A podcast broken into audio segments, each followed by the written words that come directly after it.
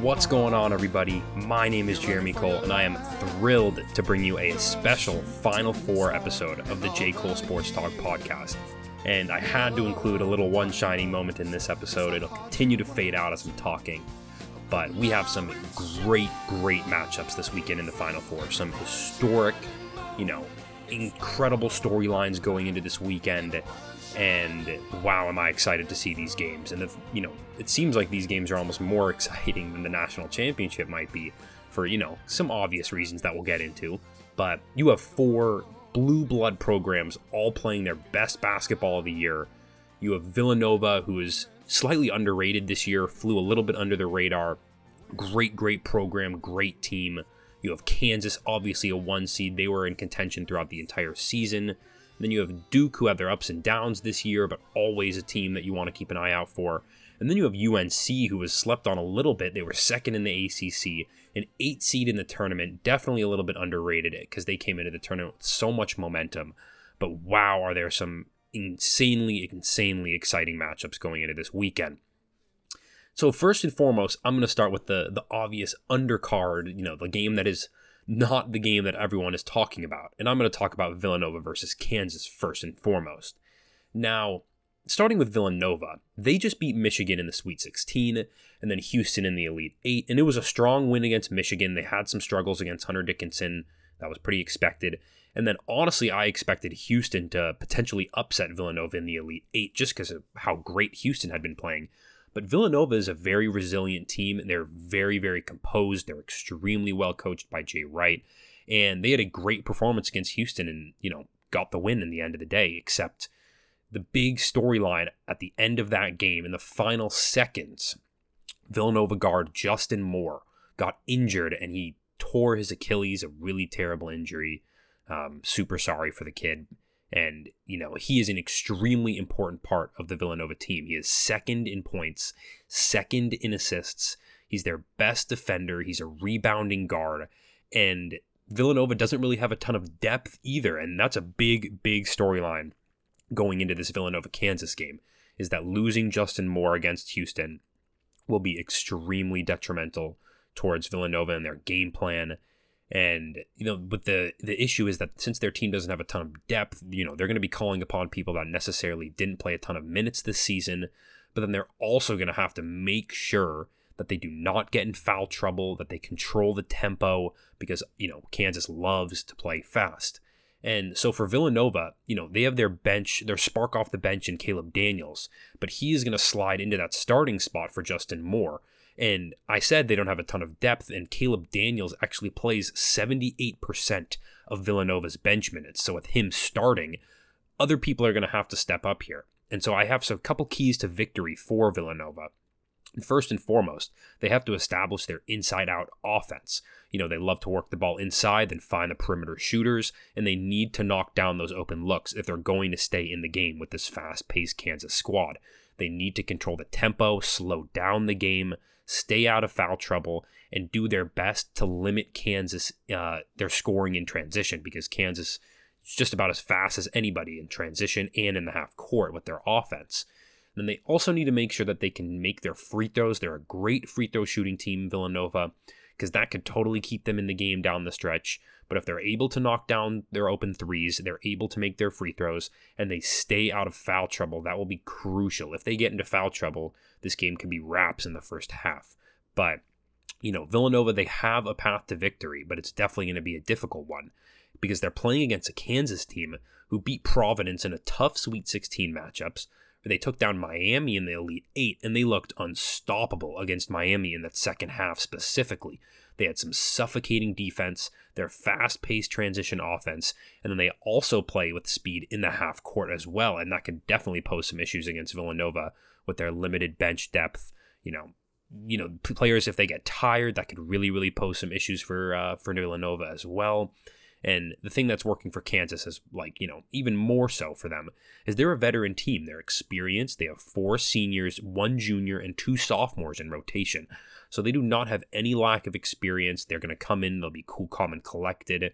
Very, very, very well coached here. I mean, these are four programs that are all very well coached, you know, they teach these players how to play basketball on both ends of the floor, and they're great, great programs. So Kansas, this is going to be a tough one for Villanova. They really are going to have to execute on their game plan pretty perfectly if I think they're going to want to, or if they will have a chance to stay in this game against Kansas. And all in all, I'm picking Kansas on this one. If Justin Moore wasn't injured, I think this would be a much more of a toss up styled game, except I just think Villanova, with their lack of bench depth, and then, you know, with Caleb Daniels sliding into the starting spot, playing so much of the bench minutes, I don't know who's really going to step up for Villanova. Somebody on the bench is going to have to step up. Obviously, you have Colin Gillespie and Jalen Samuels who are going to be leading the team, except, you know, they really don't have any wiggle room for mistakes. So I'm going with Kansas on this one. You know, they have Agbaji, they have Remy Martin. They're a great, great team, and they're just explosive. And they are fast, fast pace, which will definitely pose some problems for a Villanova team that is going to struggle to keep up with them. So I really, really like Kansas. They're going to be a tough team to beat for either of the other two teams in the second game of the weekend. And Kansas could very, very well be the winner of this year's tournament. But now that we're done with the undercard game, I really, really want to talk about, and I'm going to focus, definitely put some more time into this matchup of the weekend. And it's the matchup that everybody has been waiting for for years and years that we didn't even know we were waiting for between Duke and North Carolina in the NCAA tournament for the first time ever.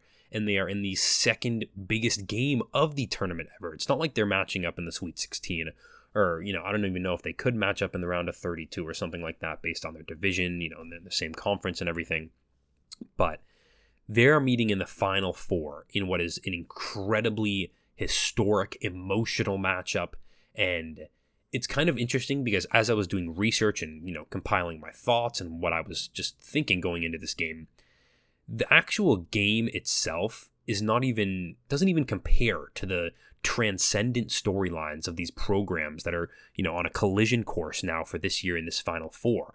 And, you know, you obviously have Coach K's last dance, final season. Hopefully, you know, if the Cinderella, not even Cinderella story, the storybook ending to a legendary career if they are able to pull it off. And it's only right that he matches up against his rival in North Carolina that he has battled for years and years, going all the way back to Dean Smith and then years of Roy Williams. And, you know, now you're in the new era of North Carolina basketball, but Coach K has been there through it all. And he is finally matching up against the you know there's no one better that he could match up against in this final four matchup but north carolina you also have that kind of revenge going in for duke standpoint you have the revenge for the final game at cameron indoor which was kind of coach k's farewell where they you know so many players alumni you know famous famous athletes were all in attendance there at that duke game and North Carolina came into Cameron Indoor and smacked them in the face. And even Coach K apologized to the people at Cameron Indoor that had came out there because that was not an accurate reflection of their team. And then even post that final game of the season, Duke had a pretty disappointing ACC tournament. And, you know, I think that game against North Carolina at Cameron Indoor was almost an inflection point for Duke because ever since then they have looked incredible. They're playing incredibly great basketball. I thought they were going to lose to Texas Tech in the Sweet 16, and they had a great victory. They've played incredible in the last few minutes of games, where you saw that game against Michigan State, I believe, in the round of 32. It was such such a close game down the stretch, but Duke turned on the Jets at the very end and went on a massive run to win the game. And then against Texas Tech, they showed up in the final moments when it mattered. And then they beat Arkansas in a great game in the Elite Eight as well but they are looking great as a team, and their lineup is just very, very well balanced top to bottom. Point guard, you know, Roach is inc- are very impressive. He's had a great tournament. He's at three out of four games. He's had 10 plus points. He has made some clutch buckets. I love his kind of craftiness off the dribble. You have shooting guard AJ Griffin, who is a freshman, actually. He's one of the best shooters in the nation. And three out of four tournament games, he scored 10 plus points.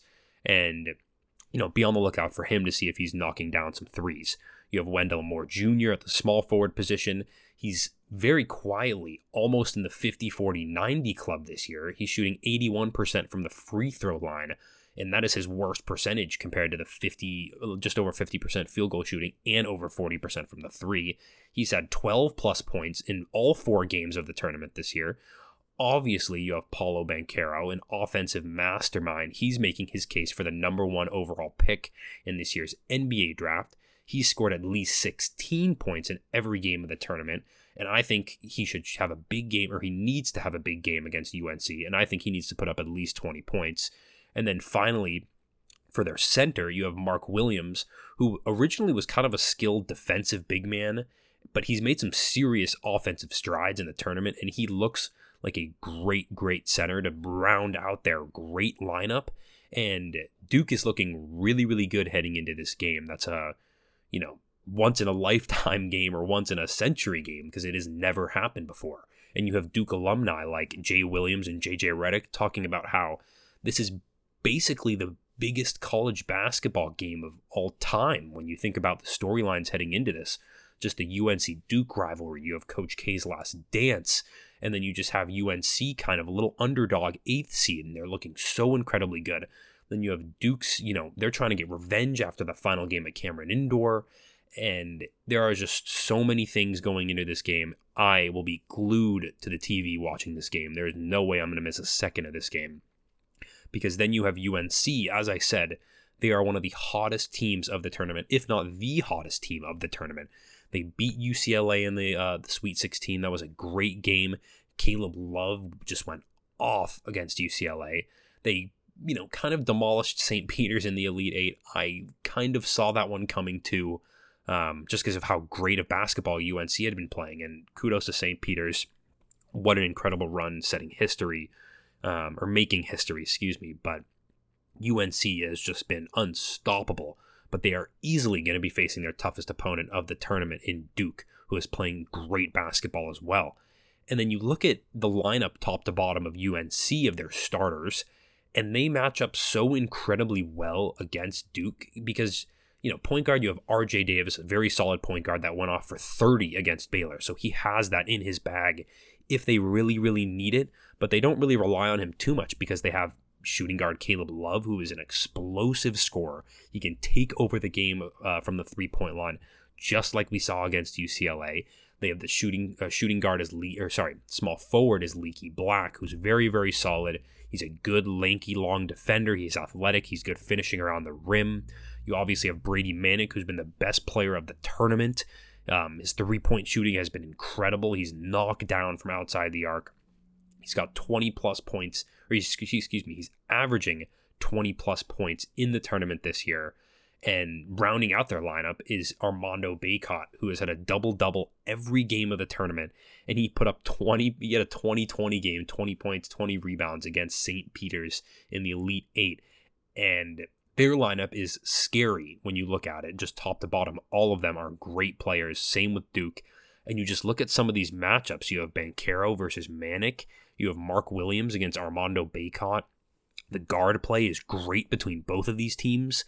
And all in all, it's just an incredible, incredible game. It's going to be must watch. It'll historic. You know, the, I can't even say speak or find words to describe the magnitude of this matchup. And you know, I I don't know who really will win this game. There's so much going into this game. I would love you know, this might be an unpopular opinion. I would love to see Duke win this game. You know, I'm a sucker for a good story, and I love Coach K, one of the greatest coaches in all of sports, most likely the greatest coach in college basketball history. I still have a soft spot for John Wooden, but Coach K is such a legendary coach. You know, for him to at least beat UNC and make it to the national championship, I think would be an incredible way to end his career you know, if they do win a national championship, that would be even better. But I think Duke is going to be the winner going into this game. They have looked really, really good, especially in those final few minutes, as I said earlier. And that's really where I think they will be able to, you know, take over and win the game. I think there's no question that this is going to be a very close game throughout. And it might even come down to the very final possession. Who knows if we'll see a buzzer beater or a missed shot to win the game. But this has got to be a close game. There is no way this is not going to be a good game. So I'm going with Duke on this one. You know, I'm rooting for Duke. Whatever, great story. I like Duke in general. Um, I'm rooting for them a little bit for my cousin who's out there right now. He's went to the Final Four in New Orleans.